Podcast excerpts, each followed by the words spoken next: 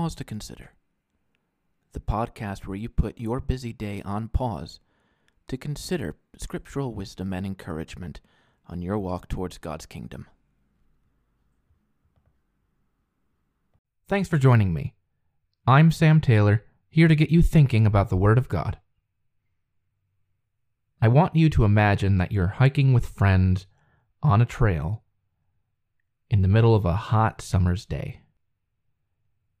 I want you to imagine the sweat on your skin from the intense humidity as you walk through the trail.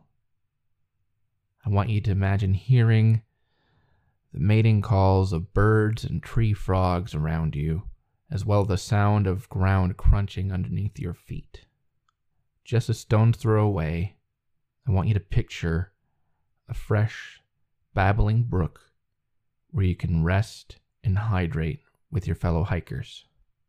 And just as you get close to the brook, you feel your shoe step on something that's decisively not ground.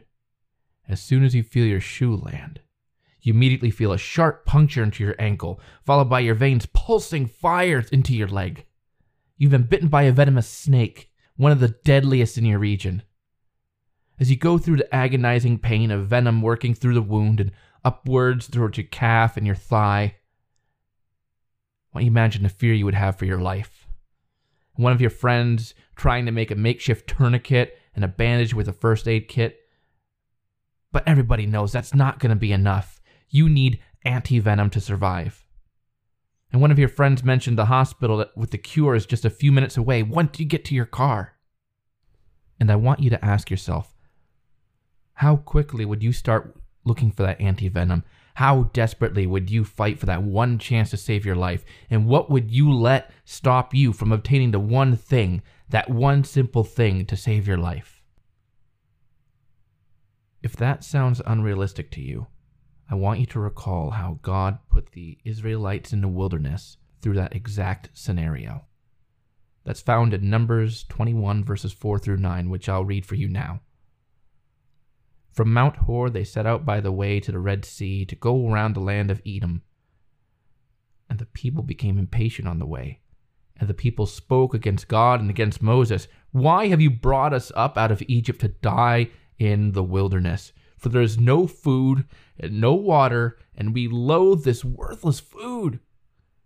Then the Lord sent fiery serpents among the people, and they bit the people, so that many people of Israel died. And the people came to Moses and said, We have sinned, for we have spoken against the Lord and against you. Pray to the Lord that he take away the serpents from us. So Moses prayed for the people. And the Lord said to Moses, Make a fiery serpent and set it on a pole, and everyone who is bitten, when he sees it, shall live. So Moses made a bronze serpent and set it on a pole. And if a serpent bit anyone, he would look at the bronze serpent and live. Because the people disparaged God's graciousness, God punished them with deadly serpents. It's a consistent metaphor we see from Genesis to Revelation. That serpent represents sin, and once it sinks its teeth into our flesh, death is inevitable. We've all been bitten by that serpent and we're all bracing for the bitter poison to spread in our body until our hearts stop. The only difference between poison of sin and poison found in snakes is the poison of sin is slow acting. Yet this story in Numbers is just a bit different. While some did die by poison for their pride and faithlessness, the survivors came to Moses to confess their sins before God and God, in his mercy, provided an antidote the brazen serpent set upon a wood pole. When a poisoned Israelite turned to the serpent, they were cured instantly. And how quickly would we look towards that if we were poisoned on that hiking trail? The image is a distinct metaphor carrying three qualities. The image was a serpent, symbolic of sin. The serpent was made of bronze, symbolic of natural thinking, like Goliath's armor, for example. And it was set upon a wood pole, a reminder of the curse placed on whatever hanged on it. Through God's providence, Israelites had a cure for venom in the wilderness. What then is our cure for sin's venom? We're given that answer by the Lord Jesus Christ himself. John 3:16 is often turned to show the extent of God's love. Yet we overlook the context in which it's given. Now let's read from John 3 verses 12 as well as verses 14 through 17 to get a bit of a better understanding. If I have told you earthly things and you do not believe, how can you believe if I tell you heavenly things? Christ goes on to say, And as Moses lifted up the serpent in the wilderness, so must the Son of Man be lifted up that whoever believes in him may have eternal life. For God so loved the world that he gave his only Son, that whoever believes in him should not perish, but have eternal life. For God did not send his Son into the world to condemn the world, but in order that the world might be saved through him. The Lord Jesus Christ, through his sacrifice on the cross, put sin, the serpent, and his natural thinking, the serpent made of bronze, to death on the cross, the wood pole. He was nailed to the cross and lifted above the people to declare that God had truly provided an antidote to sin which poisons us daily. While the Israelites physically turned towards the brazen serpent, we must spiritually affix our gaze towards the self sacrificing nature of our Lord to ward off apathy and waywardness in our lives. Yet it's not enough to just make a slow, gradual turn towards Christ, like whenever we get around to it. While God provided the antidote to those Israelites, nowhere in the Numbers does it say he removed serpents. And the same goes for us.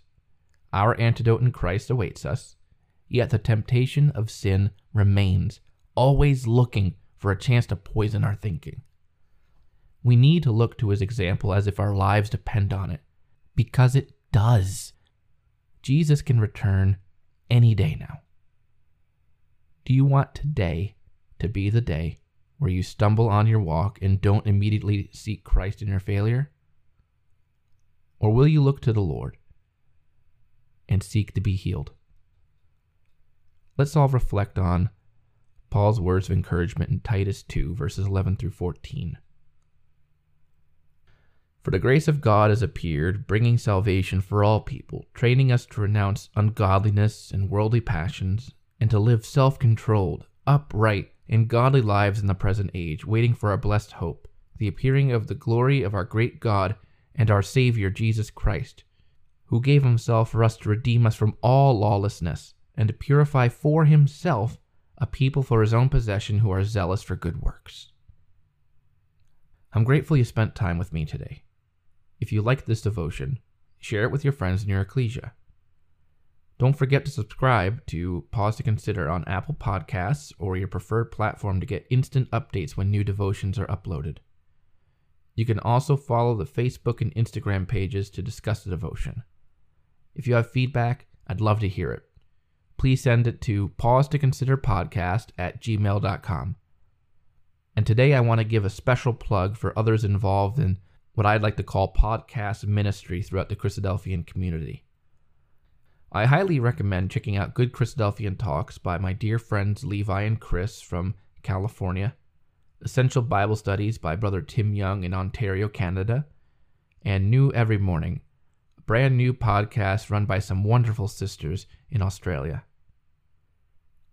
Above all, I hope my devotion was helpful for you, and I pray that God continues to bless you until we meet again, whether on next week's devotion or in God's kingdom.